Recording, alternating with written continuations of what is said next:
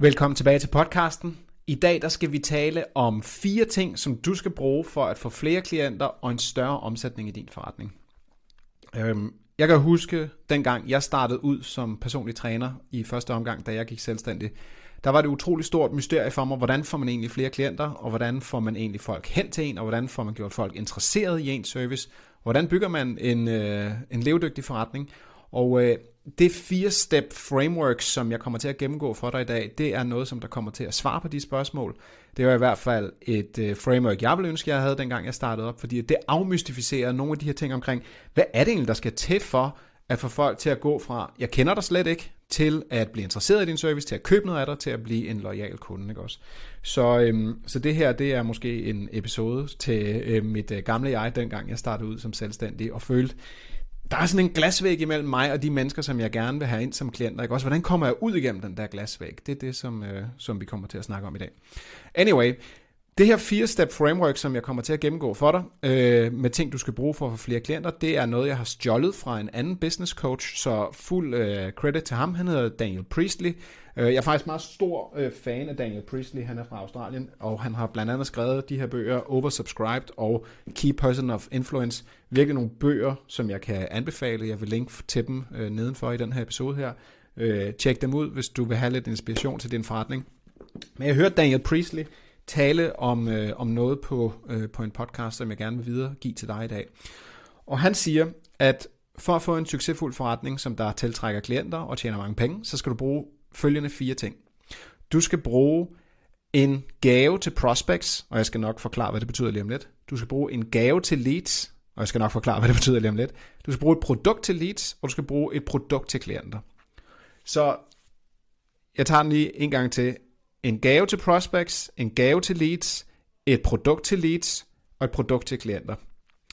Og hele det framework bryder jeg ned for dig nu.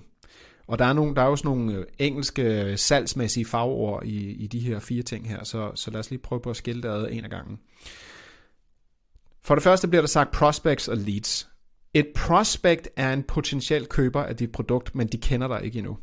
Forestil dig, at du sætter dig ned på øh, gågaden i din lokale by, og du sætter dig på en bænk og observerer de mennesker, der kommer gående forbi, og så begynder du at sidde og lægge en lille smule mærke til, hvem af de her mennesker passer egentlig på min målgruppe?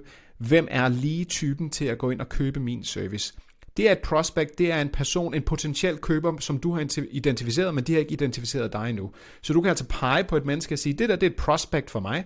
Det er en, som jeg har udpeget, som der potentielt kunne gå hen og købe noget en dag, og som der kunne gå hen og blive til en kunde. Det næste begreb, vi lige kan prøve at åbne op for, det er så leads, ikke også? Fordi det er det, som prospects de bliver til. Et prospect, som der får øjnene op for dig, og som der udviser interesse, og måske lige vender blikket op og kigger over på dig og ser det, som du har at tilbyde, de går fra at være et prospect til et lead. Så et lead er altså et menneske, som der førhen var et prospect, men som der nu har identificeret dig og tænkt, hov, det kan egentlig være, at du har noget, du kan tilbyde, som jeg har brug for, og måske kunne jeg egentlig godt være interesseret i det. Lige så snart at den sådan psykologiske mekanisme har slået til op i deres tanker, så er de blevet til et lead for dig, ikke også? Så hvis vi går tilbage til vores 4-step framework, så skal vi bruge en gave til prospects, og vi skal bruge en gave til leads. En gave til prospects skal du bruge til at fange de her menneskers opmærksomhed. Du skal altså bruge noget til at fange mennesket, som der i det her billede kommer gående ned og går gaden, og du vil gerne have deres opmærksomhed, du vil gerne have, at de skal fange dig. Nu er det de færreste, der får deres kunder ved at sidde nede i gågaden i deres lokale by. Så det de fleste gør nu til dags, det er jo at operere online med en eller anden form for content marketing. Ikke også? Det er i hvert fald det, som de fleste af mine klienter de gør.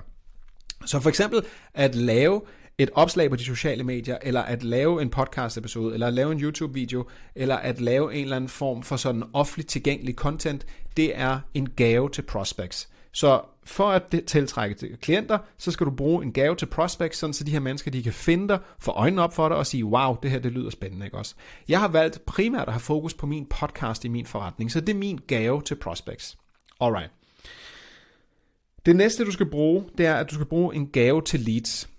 Og det vil sige, at efter at folk de har fundet dig på nogle af de her platforme, lad os sige, at du også er podcaster, eller lad os sige, at du bruger Instagram, ikke også? så skal du have folk fra de her platforme og ind i dit univers. Og typisk vil man gøre det på den måde, at man siger øh, ja tak til at modtage en eller anden gratis digital gave. Ikke også? Hvis vi bruger mig som eksempel, så har jeg en gratis e-bog, som du kan modtage efter, at du har lyttet til den her episode. Det er min gave til dig som mit prospect, og hvis du gerne vil have den, så er du nødt til at afgive dine kontaktoplysninger til mig i form af din e-mailadresse, og i det øjeblik, at du gør det, så er du blevet til et lead. Så jeg har en gave til mine prospects, som, øh, undskyld, jeg har en gave til mine leads, som er en e-bog, og det vil sige, at du kan gå fra slet ikke at kende mig, til at du kan finde min podcast. Det er min første gave til dig. Når du har lyttet til min podcast, så håber jeg på, at du vil øh, hente min e-bog. Det gør, at du går fra at være et prospect til at blive til et lead. Nu har jeg givet dig en gave igen, der gjorde, at du blev til et lead. Efter at du er blevet til mit lead, så vil jeg jo gerne sælge dig en eller anden form for produkt, og der har jeg så nogle forskellige produkter, jeg godt kunne tænke mig at sælge til dig, som for eksempel nogle online-kurser, eller et coachingforløb, eller hvad det nu måtte være, men der har jeg nogle produkter. Og på den her episode i dag vil jeg ikke sidde og kloge mig på, hvilken type produkt, som du skal sælge til dine klienter, men det giver sig selv, at når du får et lead ind i din forretning, så skal du have et primært produkt, som du gerne vil sælge til de her mennesker, som der nu har henvendt sig som leads. Og hvis vi så følger det sidste step, som der er i den her firetrins raket her, så var det, at jeg sagde, at udover at du skal bruge et produkt til leads, som du altså gerne sælge til, så skal du også bruge et produkt til klienter. Og det skal forstås som en form for opsalg. Øhm, og den gode Daniel Priestley, han bruger sådan et enormt godt eksempel fra BMW, som er, at når du køber en bil gennem BMW, så bliver du tilbudt alle mulige former for forsikringspoliser, øh, finansiering, serviceaftaler osv. Og det er faktisk nogle af de ting, som BMW tjener de fleste af deres penge på, eller det er i hvert fald der, de laver den største mængde af profit i deres forretning.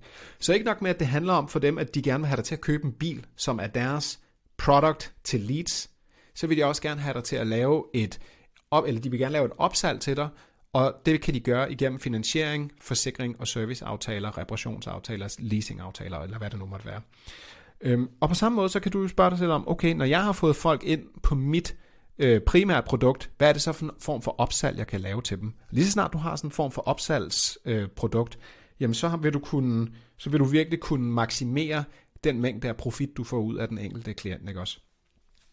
Øhm, igen, jeg kan komme med et par eksempler mere. Altså når, når, øhm, øh, når, jeg, når jeg får klienter ind i, i, i min forretning, så vil jeg gerne have, at de bruger nogle forskellige typer af software, som for eksempel en e-mail-platform, der hedder MailerLite. Det kommer jeg også til at linke for ned i, i bunden af den her episode. Men den, dem har jeg en affiliate-aftale med, så det vil sige, at der, der er der noget, noget øh, hvad skal man sige, noget yderligere profit, der går i min forretning ved, at de bruger det samme type af software, som jeg anbefaler dem.